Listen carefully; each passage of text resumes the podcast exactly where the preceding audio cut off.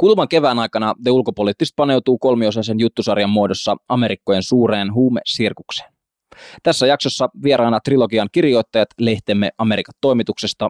Mun nimi on Tuomas Lähteenmäki. Ota hyvä asento. Let's go. The ulkopoliittista. Minä olen ollut aina sitä mieltä, että ei penniäkään kellekään. The young people of the world so vieles geschafft. Wir schaffen das.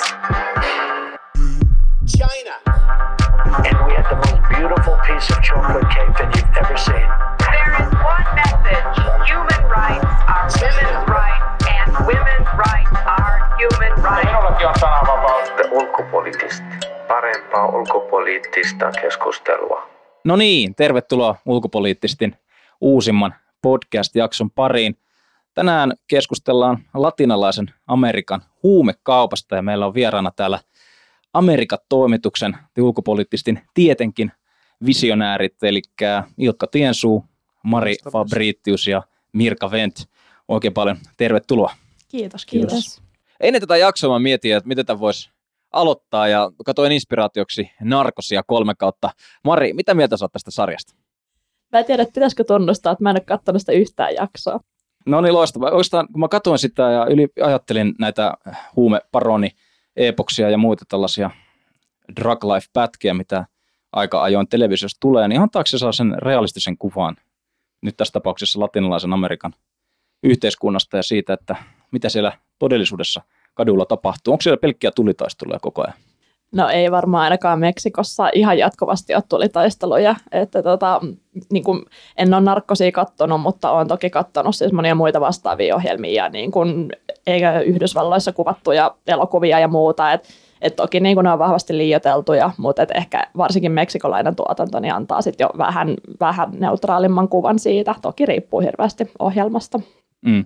Tässä tämän jakson ensimmäisellä puolella on tarkoitus siis käydä läpi vähän huumeiden tuotantoon liittyviä juttuja tässä Etelä-Amerikan näkökulmasta, niin oikeastaan ennen kuin mennään näihin maihin, niin olisi hyvä ehkä kerrata, että mistä tuotteista me oikeastaan ylipäätään puhutaan. Ilkka, annatko tästä pienen? Joo. Ää, Etelä-Amerikan kohdalla varmaan niin kuin se selkeästi merkittävin tuote on jo pitkä aikaa ollut kokaini, joka nyt on myös jo ihan pelkästään siitä syystä, että se on kuitenkin tuote, jota siellä, tota, joka on peräisin sieltä, että se antaa mm. sen takia niin kuin luonnollisen paikan, tai se on vähän niin kuin sen oma kotiympäristö, niin tot, kokapensa, niin totta kai sitä tuotetaan siellä eniten. On ollut myös jonkun verran tota, esimerkiksi Kolumbiassa, joka nykyään tunnetaan nimenomaan kokainista, niin vielä joskus 70-luvulla siellä tuotettiin enemmän marihuanaa ja silloin oli jopa tällä, että Yhdysvalloissa oltiin tietyissä piirissä sitä mieltä, että tällainen kolumbialainen Santa Maria vai oliko Santa Marta marihuana on niin kuin taatusti laadukasta tuotetta. Mikä saata muita, muita päihteitä täällä sitten kuljetetaan tai siellä sitten kuljetellaan? Mm, no Meksiko tuottaa hirveästi opiumiunikkoa, josta tehdään sitten heroiinia, mm, erilaisia kipulääkkeitä, muun muassa morfiinia. että sen tuotanto on suurta. Tosin täytyy sanoa, että niin kuin suurin tuottaja on kuitenkin Afganistan, että niin kuin Meksiko on sillä pieni tekijä verrattuna asialaisiin toimijoihin, mutta niin kuin Amerikkojen mittakaavassa suuri. Sitten se oli jossain määrin marihuonaa, siitä erilaisia synteettisiä huumeita tehdään myös paljon, esimerkiksi metamfetamiinia. No näissä asioissa, kun puhutaan, tai ylipäätään kun keskustellaan tästä latinalaisen Amerikan huumekaupasta, niin sellainen valtio kuin Yhdysvallat tulee aika nopeasti sinne ingressiin jo sisälle, niin mistä, mistä tämä nyt oikeastaan johtuu? Mirka, pysyt antamaan siitä sellaista yleiskuvaa? No siinä on varmaan aika merkittävänä tekijänä se, että Yhdysvalloissa käytetään suuri osa näistä huumeista, eli sinne suuntautuu varmaan niin kuin suurin osa tästä latinalaisen Amerikan huumekaupasta ja huumevirroista – Tosin sitä tietenkin ö, viedään myös Eurooppaan. No kerrot, kerrotkaa nyt kuulijoille tässä, että ne keskeisimmät, ehkä kolme keskeisintä maata, että missä näitä eri huumeita tuotetaan, mitkä on ne niin sanotut laboratoriomaat? Öö, no Kolumbia edelleen ja sitten Meksiko. Mm.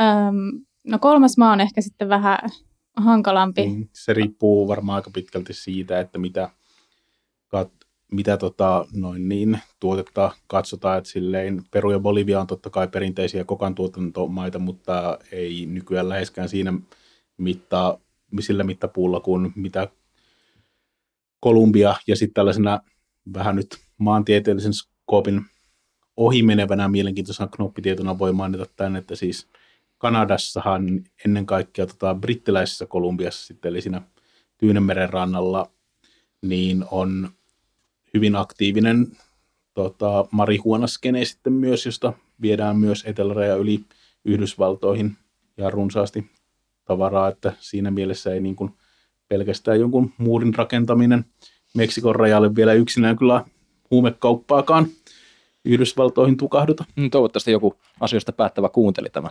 kommentin. Tota, äh, olisi mielenkiintoista kuulla näistä organisaatioista ja, ja varsinkin niistä, jotka koordinoi tätä tuotantoa. Kuka siellä päättää? Kuka, kuka tästä vastaa niin sanotusti? Ketkä vastaavat tästä? No jos mietitään Yhdysvaltain alueella, niin siellähän niin meksikolaiset kartellit on niin sanotusti pääkallopaikalla, että ne on vienyt kolumbialaisilta toimijoilta niin tämän valta-aseman. Ja sitten taas Meksikon sisällä niin tilanne on erilainen, että jos miettii Meksikoon, niin ne tavallaan pääkallopaikalla olevat kartellit, niin Meksikon sisällä on tämä Sinaloa, mistä siis myös tämä El Chapo Guzman, hyvin tunnettu huumepomo, niin oli tämän johtaja. Sitten on tällainen kuin Cartel de Jalisco Nueva Generación, joka on vähän uudempi organisaatio ja on nyt tosi paljon kasvanut viime vuosina Meksikossa ja nostanut niin sitä asemaansa siellä, että nämä on Meksikossa ne kaksi merkittävintä. Ja Yhdysvalloissa myös Sinaloa on ehkä ykkönen. Miten siitä sitten jos siirrytään alemmaksi niin sanotusti? No Kolumbiassa on ehkä vähän muuttunut tämä tilanne viime vuosina, että siellähän niin kuin FARC oli pitkään oikeastaan se pääasiallinen huumeiden tuottaja ja kauppaaja. Ja nyt sitten 2016, kun tuli tämä rauhansopimus, niin FARC joutui myös luopumaan tästä laittomasta toiminnastaan. Ja sen seurauksena sitten taas Kolumbiassa on oikeastaan ehkä hajaantunut vähän tämä, että tämä huumekauppa ja huumetuotanto, että siellä on niin kuin eri, eri organisaatioita, jotka on verkostoituneita ja ne tekee paljon yhteistyötä keskenään. Että siellä on sinänsä niin kuin ehkä vaikea sanoa, että olisiko samalla tavalla kuin FARC niin kuin aikoinaan niin semmoista yksittäistä tekijää, mutta ö, monia FARCin niin kuin entisiä jäseniä on, jotka eivät siis hyväksyneet tätä rauhaa, tämä rauhansopimusta, niin on sitten liittynyt muun muassa Urabeniosin ö, liigaan. Ja sitten on myös tämmöinen ö, toinen kuin First Front. Ja sitten tämän ohella on myös ELN, joka on myös tämmöinen niin kuin vastaavanlainen vastarintaliike kuin FARC oli aikoinaan. Name dropping ja aika lailla erittäin hyvä. Kerrotko, mikä oli FARC?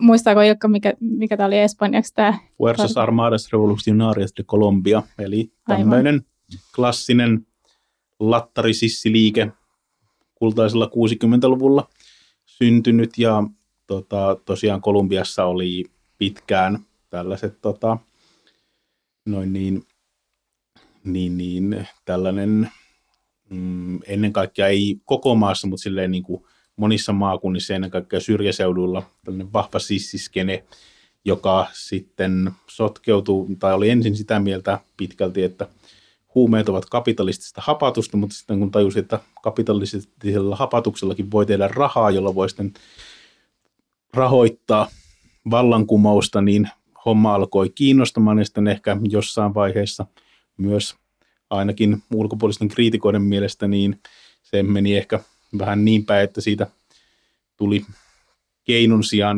päämäärä itsessään tästä tota, huumekaupasta.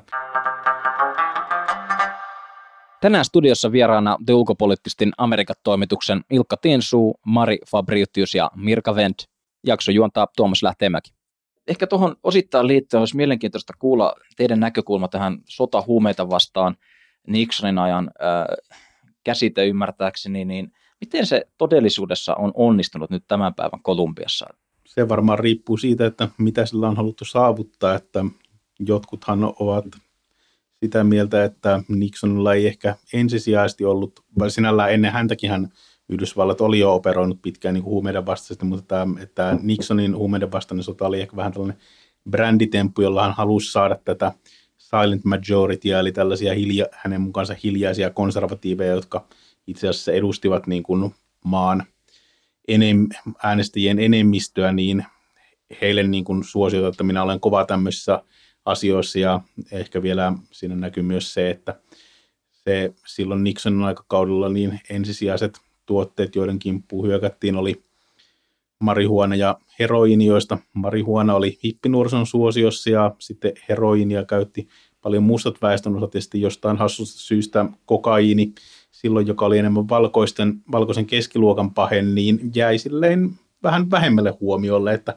siinä mielessä esimerkiksi jos Nixonilla oli tarkoitus niin kuin saada tällaista identiteettipoliittista tota, tukea itselleen, niin siinä mielessä saattoi ihan onnistuakin ja sitten sodalla huumeita vastaan niin on esimerkiksi perusteltu, tai Kolumbian vallanpitäjät ovat myös perustelleet sitä, että minkä takia tota, Yhdysvaltain tulee tukea heitä Farkia vastaan, koska sille, että Fark ei ole pelkästään vallankumouksellinen sissiliike, vaan se on vielä niin kuin nimenomaan huumebisneksellä rahaa tekevä järjestö, niin tässä on niin useampi syy, minkä takia Yhdysvallat tulee antaa rahaa siihen, ja nyt Fark on pakotettu neuvottelupöytä, että tällaisissa ajatuksissa ehkä niin kuin on, tai tätä kautta ajateltuna siinä on nyt onnistunutkin joissain, mutta sitten taas, jos tarkoitus on ollut saada latinalaisen Amerikan huumetuotantokuriin, niin en mä nyt ihan ehkä sanoisi sen olleen mikään mm. messevä menestys. Aivan. Mari, pystytkö antamaan jonkinnäköisiä äh, lukuja tai, tai skaalaa siitä, että, että tota, äh, missä skaalassa huumebisnes liikkuu verrattuna vaikka johonkin toiseen teollisuudella? No näistähän on tosi vaikea saada vedenpitäviä lukuja, että takavarikointiin perustuu usein nämä tuotantomäärät ja muuta, mutta että jonkunlaiseksi luvuksi on mielletty tämmöinen, että huumebisneksen määrä on 150-kertainen verrattuna kansainväliseen asekauppaan, ja tähän lukuun on sisällytetty mukaan vaan opiumiunikkoja ja toi kannabis, että kyllä siinä on aika älyttömät luvut kyseessä. Niin voiko tätä ää, niin sanottu huumeiden vastasta keskustelua käydä pelkästään tällaisella idealistisella ää, taustalla. Että on, onko, se, onko se edes niin jollain tavalla realistinen oletus, että, että tota, tämä huumeiden käyttö globaalisti vähentyisi? En tiedä käytöstä, mutta että ainakin jos ajatellaan sitä, että huumeet jotenkin mystisesti niin kuin katoaisi maailmasta, niin se nyt lienee niin kuin ihan selvää, että semmoista ei tule tapahtuu. En tiedä ideologiasta, mutta että monissa maissahan on nyt tällaista tendenssiä, että, että pistetään huumeet tai että dekriminalisoidaan ne, eli sillä tavalla, että, että valtio alkaa ottaa siitä suurempaa roolia. Esimerkiksi Portugalissa on nyt tehty näin sen suuren opioidikriisin jälkeen. Mm. Miten latinalaisessa Amerikassa, onko tällaisia ilmiöitä tullut vastaan?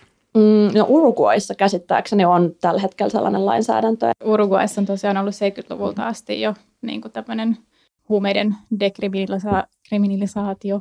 Ja, tota, ja nyt sitten niin kuin, äh, lähivuosina on käsittääkseni marihuana, niin kun, tai tehdään tämmöistä jonkinlaista kokeilua tai näin, että nimenomaan niin kuin valtio ö, reguloi sitä sen tai säännöstelee sitä sen myyntiä ja, ja tuotantoa. Mm. Ehkä tässä vaiheessa olisi hyvä keskustella myöskin siitä niin kuin, ehkä varjotaloudesta, minkä toi huumekauppa, erityisesti huumeiden tuotanto luo näille latinalais-Amerikan maille. Pystyisikö nämä yhteiskunnat pystyssä, siis pystyisikö ne, pystyisikö ne toimimaan, jos huumekauppaa ei vaikka huomenna olisikaan? Onko se täysin läpivalaissut niiden yhteiskuntarakenteen ja sen tavan, miten ihmiset elää siellä? En mä nyt ehkä sanoisi noinkaan, että siis se on ihan selkeästi merkittävä bisneksen ala siellä, mutta Kolumbiassa silloin kaikkein villeimpinä 90-luvun vuosina, jolloin tota, niin tuotantomääriin ollaan nyt suunnilleen tässä viime aikoina päästy takaisin, mutta totta kai talous siellä on muuten kasvanut siinä välissä, niin tota, tänä aikana, tai siis silloin 90-luvulla, niin arviot oli, että kokainibisnes oli silleen 5 prossaa bruttokansantuotteesta, että totta kai niin kuin erittäin huomattava bisneksen ala, mutta ei se nyt silleen niin kuin, et, ja varmaan jos se nyt katoisi tosta, niin se tuntuisi samalla lailla kuin idänkaupan romahtaminen Suomessa 90-luvulla, mutta ei se nyt silti mikään niin kuin semmoinen tekijä ole, jota ilman ei vaan voisi elää. Mm. Miten nämä sitten, nämä organisaatiot, jotka, jotka vastaa tästä tuotannosta ja ylipäätään näiden ää, huumeiden levittämisestä, niin onko tämä huumekauppa vaan heidän, niin kuin heillä yksi tällainen ää, osa heidän niin kuin palettiaan tehdä tätä laitonta bisnestä. Mitä muita asioita näillä, vaikka latinalaisen Amerikan rikollisorganisaatioille kuuluu? Minkälaisia muita toimintoja heillä on? No siis ainakin, jos mennään taas tota, näihin Kolumbian edesmenneisiin tai edesmeneviin, toivottavasti sissiliikkeisiin, niin niillä on ollut hyvin laaja tota, noin niin, varainhankintakeinovalikoima, että siihen on kuulunut ihan perinteistä suojelurahojen perimistä, sitten on kuulunut kidnappauksia, toisinaan alkujaan joskus myös huumekartellien jäsenten tai sukulaisten, mikä sitten eskaloi aika tehokkaasti huumesotaa Kolumbiassa.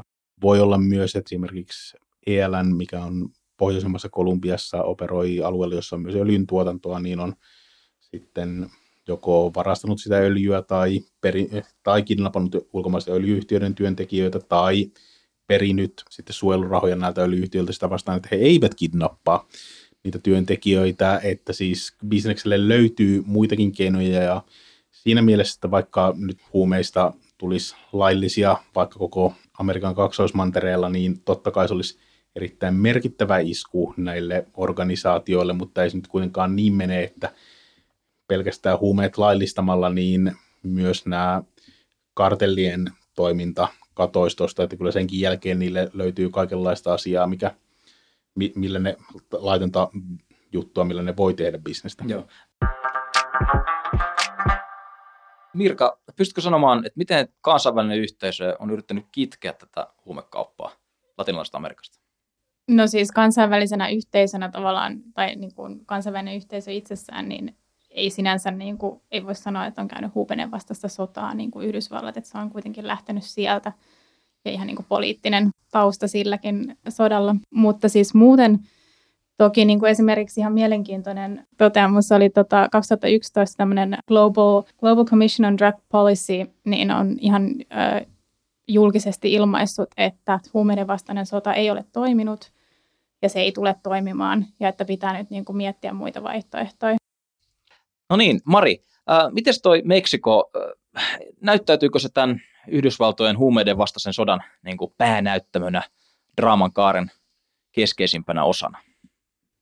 Kyllä se varmaan nyt 2000-luvulla näin on kääntynyt, että, että Meksikossahan aloitettiin tämä niin kutsuttu huumeiden vastainen sota 2006 silloisen presidentin toimesta että silloin ajateltiin, että, että tämä on nyt mennyt tämä tilanne niin pahaksi, niin nyt niin, kuin, niin sanotusti kova kovaa vastaan ja pyssyt heilumaan, että kyllä mä uskon, että se Yhdysvalloissa näyttäytyy ihan samalla lailla, että Meksikolla ja Yhdysvalloilla on tietysti sen rajan läheisyyden takia niin paljon yhteisiä projekteja esimerkiksi rajaturvallisuudessa ja näin, että se on myös Yhdysvaltojen intresseissä, että mm. Meksikossa yritetään hillitä tätä ongelmaa. Mitkä on keskeisimmät reitit, miten nämä huumeet ja päihteet päätyvät sitten Yhdysvaltoihin?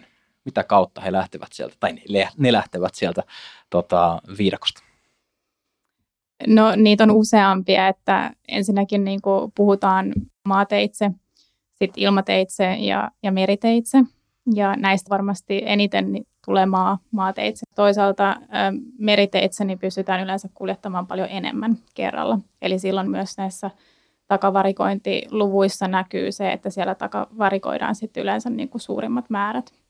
Mutta sitten ihan näistä reiteistä, niin toki niin kuin Kolumbiasta ja sitten Väli-Amerikan kautta, Meksikon kautta Yhdysvaltoihin, mutta myös sitten etelään suuntautuu Brasilian ja Argentiinan kautta. Ja se joko päätyy Brasiliaan tai Argentiinaan tai sitten lähtee niin kuin vielä sieltä eteenpäin mm. Länsi-Afrikkaan tai Eurooppaan.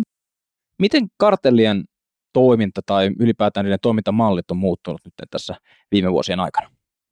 No, siellähän kartellit on nyt justiin tämän Meksikon huumeiden vastaisen sodan takia, niin ne muuttaa tosi paljon muotoaan, pilkkoutuu ja näin päin pois, koska se on yksi tämän huumesodan tavoitteita, niin kuin rikkoa nämä isot, vahvat kartellit pienemmiksi organisaatioiksi, joka välttämättä ei niin kuin aina niin hyvä juttu, koska silloin just niin kuin aikaisemminkin ollaan puhuttu, niin ne sitten usein siirtyy muihin, muihin tota niin, niin elinkeinoihin tai väkivaltaistuu entisestään, kun joutuu taistelemaan siitä reviiristä yksi, mitä ehkä voi myös olla taustalla tässä ajatuksesta, halutaan niistä isommista kartelleista eroon, on se, että vaikka ne jatkaiskin niin kuin taloudellisesti merkittävinä tekijöinä sitten ollessaan pienempiä, niin niitä ei koeta sitten samalla lailla tällaiseksi jopa poliittiseksi, poliittista vaikutusvaltaa harjoittaviksi tahoiksi. Näin sen jälkeen, joka tietysti on sitten taas poliittisen päätöksentekijöiden kannalta ihan niin kuin ehkä suotuisa tavoite, että tämä voi olla yksi selitys sille, että minkä takia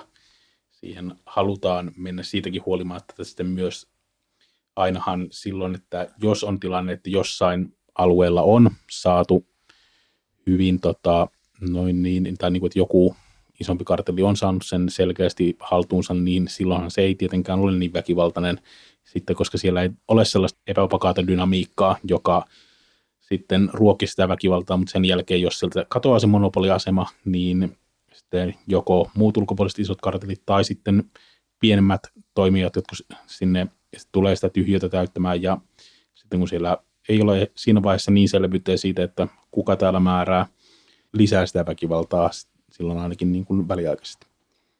Toisaalta taas Kolumbiassa on nähty ehkä niin kuin vähän päinvastaisesti nyt, siellä taas väkivalta on niin kuin vähentynyt mm-hmm. ja sen myötä just, että Fark on nyt poistunut tavallaan pelistä ja sitten toisaalta se, että, että nämä tämänhetkiset niin kartellit tai, tai rikollisjärjestöt niin toimii paljon enemmän yhdessä keskenään, että heillä ei sitten ole tavallaan tällaista niin kuin reviirikiistaa enää. Mari, sulla oli joku ajatus tässä. Joo, vähän tuohon mitä Ilkka sanoi, että, että justiinsa se, sinne tulee niitä pieniä toimijoita tai voi olla isompiakin, joilla on sitten kiista tästä yhdestä alueesta, niin silloin se myös heijastuu se väkivalta paljon enemmän niihin niin sanottuihin tavallisiin ihmisiin. Eli siellä sitten viljelijät ja, ja muut niin kuin tavalliset mm. ihmiset on, on enemmän pulassa. Niin. No nyt kun olette tässä kolme viisasta, niin on, on hyvä ja mielenkiintoista kuulla, ää, mitä tapahtuu, mutta sitten on myöskin ehkä mielenkiintoista pohtia, että miten tätä tilannetta ja, ja ylipäätään heidän olojaan vaikka niin kuin normaalien ihmisten voisi kehittää tämän huumekaupan, huumereittien, kartellien ikeen alla. Minkälaisia keinoja pyrkisitte viemään eteenpäin, jotta olot olisivat hieman paremmat?